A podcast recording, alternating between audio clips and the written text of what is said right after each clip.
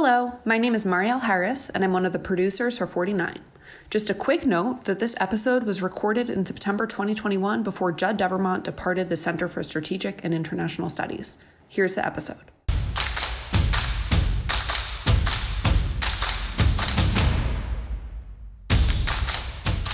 Welcome to 49. My name is Judd Devermont. I'm the director of the Africa program at the Center for Strategic International Studies. I was a National Intelligence Officer for Africa and worked at the National Security Council. And I'm Nicole Willett. I'm Chief of Staff at the Open Society Foundations, and like Judd, I served at the National Security Council. I also served at the U.S. State Department and at the Senate Foreign Relations Committee, all with a focus on Africa. This podcast has everything you need to know about U.S. policy towards sub Saharan Africa. What happened in the past, what should the Biden administration do? Plus, we promise to deliver the goods in 15 minutes or less, one country at a time. This episode is about Sao Tome and Principe, and we are joined by Cynthia Akuetteh, former Sao Tome and Principe ambassador and U.S. ambassador to Gabon. She was also Deputy Assistant Secretary for Central Africa.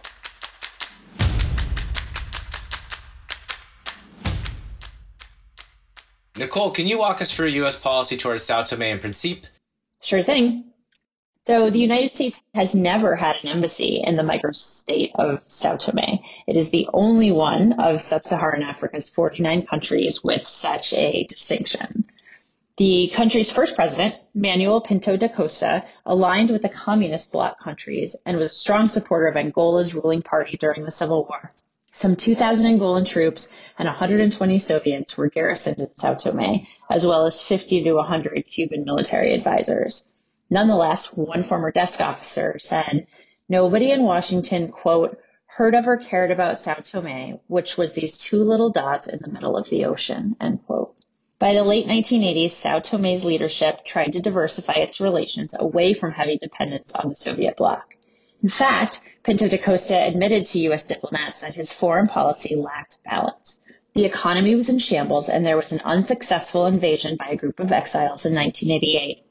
In 1990, Sao Tome opened up its political system, legalizing opposition parties and holding free elections in 1991. Opposition leader and former Prime Minister Miguel Trovoada won the presidential election.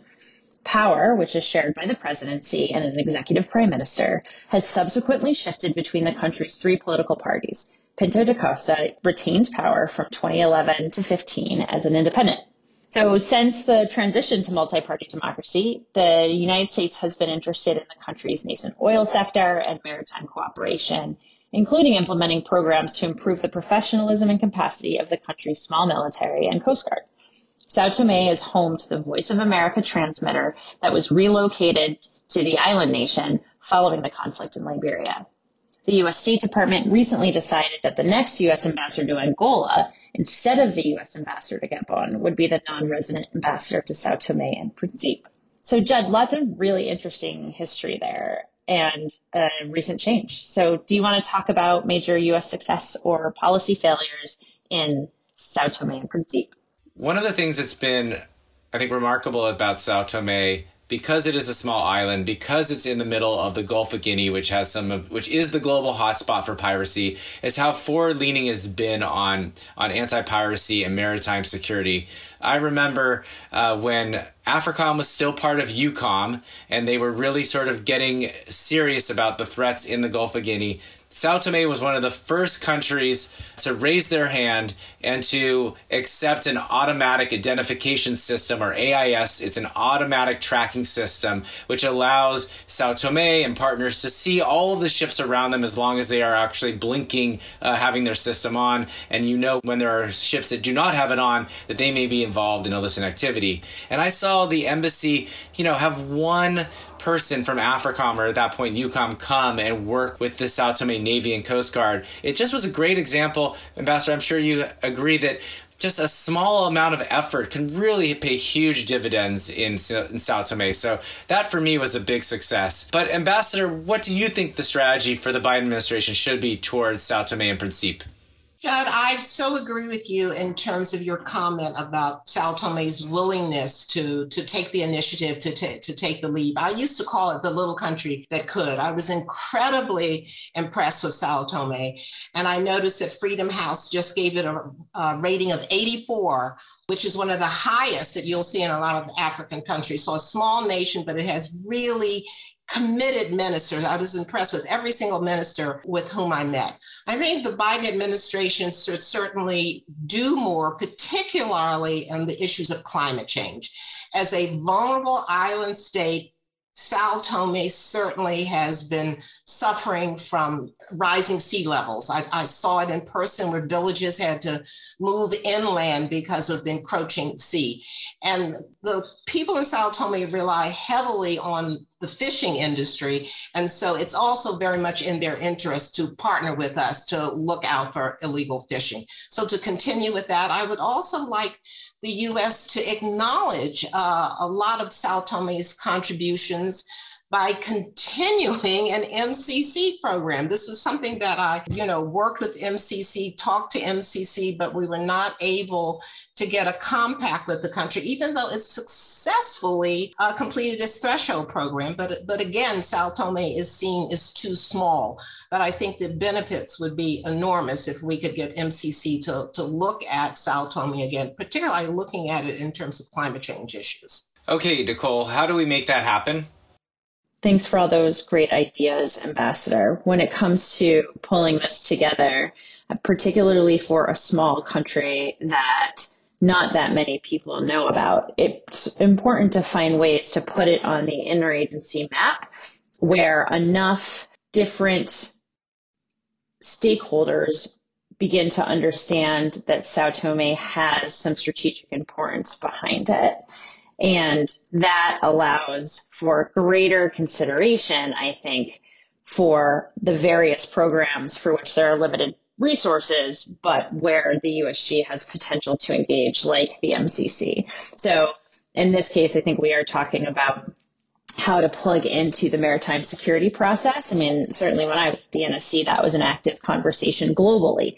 Um, and, you know, as we know, the Gulf of Guinea is so critical to that conversation when it comes to trafficking, smuggling, piracy, all of these really serious threats. And that's something that the interagency grapple with, and it affects far more than Sao Tome, but it certainly affects them as well. And you need every single alliance you can get when it comes to fighting something that large. Similarly, we know that climate is a huge priority for this administration and very senior level people are, are sort of charged with raising climate no matter where they go. And similarly, Sao Tome has firsthand experience about this. And, you know, at some point we are going to really begin to lose countries. I mean, we, we sort of already are to the cost of climate change. And then they become hugely discussed, right? As, as they come closer to the brink. I'm not saying that we should in any, we should prevent that, right?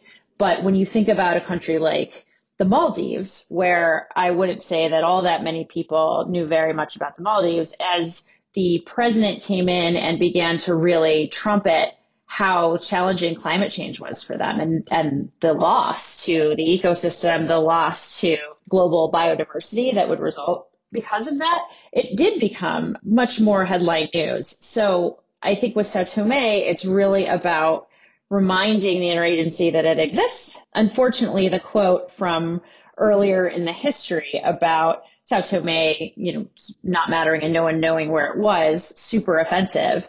But it's hard to say that our policy perspective has gotten a whole lot further. I think our value system has, but not our focus on engaging. So, you know, every single country in the world, I think, deserves engagement. And in this case, there really is more to the story than I think your average diplomat, certainly your, your average American understand.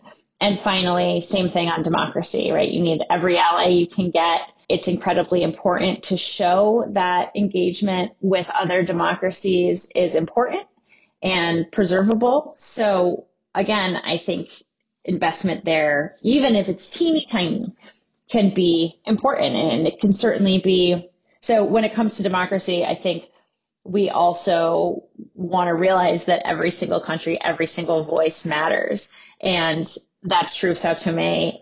We, to our peril, ignore that anywhere, but also anywhere that has resources, right? These are really important conversations. We never know where history will take us. So a little bit is going to go a long way in small countries. And I think you know, bang for the buck, those are really smart investments. So that brings us back to the MCC, which is you know, obviously broader than democracy, but but a really important tool. Absolutely. I mean, if they have met their thresholds, I really do hope that that's something that, as we get new leadership at the MCC, um, is something that they can take forward. Going to be really important. Okay, Ambassador, there's a lot to choose from here, but do you have one big idea to put on the table as someone who really knows the ins and outs of this country? We would love some out of the box thinking, and I think this country in particular is right for it. My out of the box thinking for Sao Tome is to put an embassy there, even if we don't have an embassy, to have a full time American presence Sao Tome certainly appreciates uh, Americans, respect Americans. I was able to travel all over this tiny country frequently, and wherever I went, I mean, people were very appreciative of the fact that I was there, that I was there to listen to them, that I was there to let them know that the United States certainly, even though we didn't have an embassy, certainly cares about Sao Tome. So I would disagree with the, the desk officer, I'm hopefully several years ago, who said there was nobody in Washington who cared about Sao Tome. I mean, the very fact that the MCC had a threshold program, a successful threshold program, shows that there are a lot in Washington that do, do care about Sao Tome.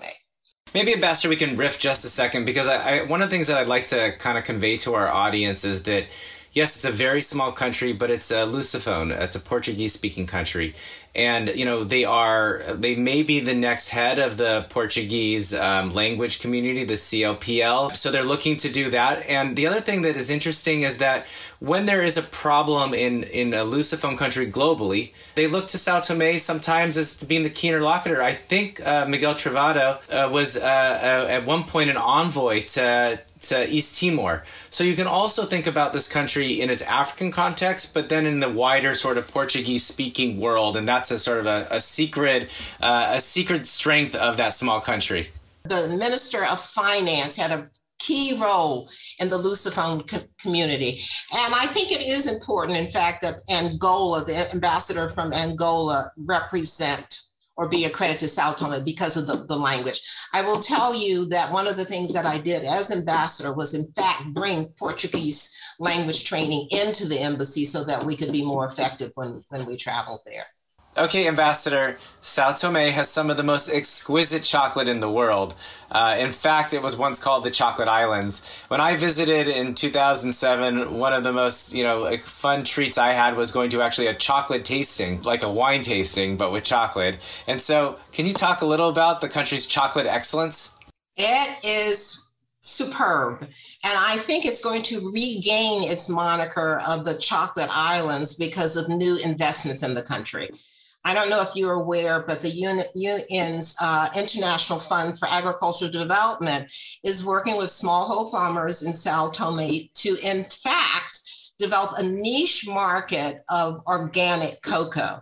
Sao Tome certainly recognizes that it can't compete with the large cocoa producers. So it's certainly looking at a niche market with value added cocoa as you said, the chocolate out of Sao Tome is absolutely exquisite. You can find it in Whole Foods here in the United States. Certainly at Christmas time, you, you can find it if you can't find it all year round. So I would certainly recommend people try it. Uh, it's, it's almost like a wine because the, the chocolate has different flavors, fruit flavors, again, because of the rich volcanic soil in, in Sao Tome. So it's something that should actually be savored and cherished. Well, that's the show. Please subscribe wherever you listen to podcasts and check out our analysis at csis.org backslash Africa. Thanks.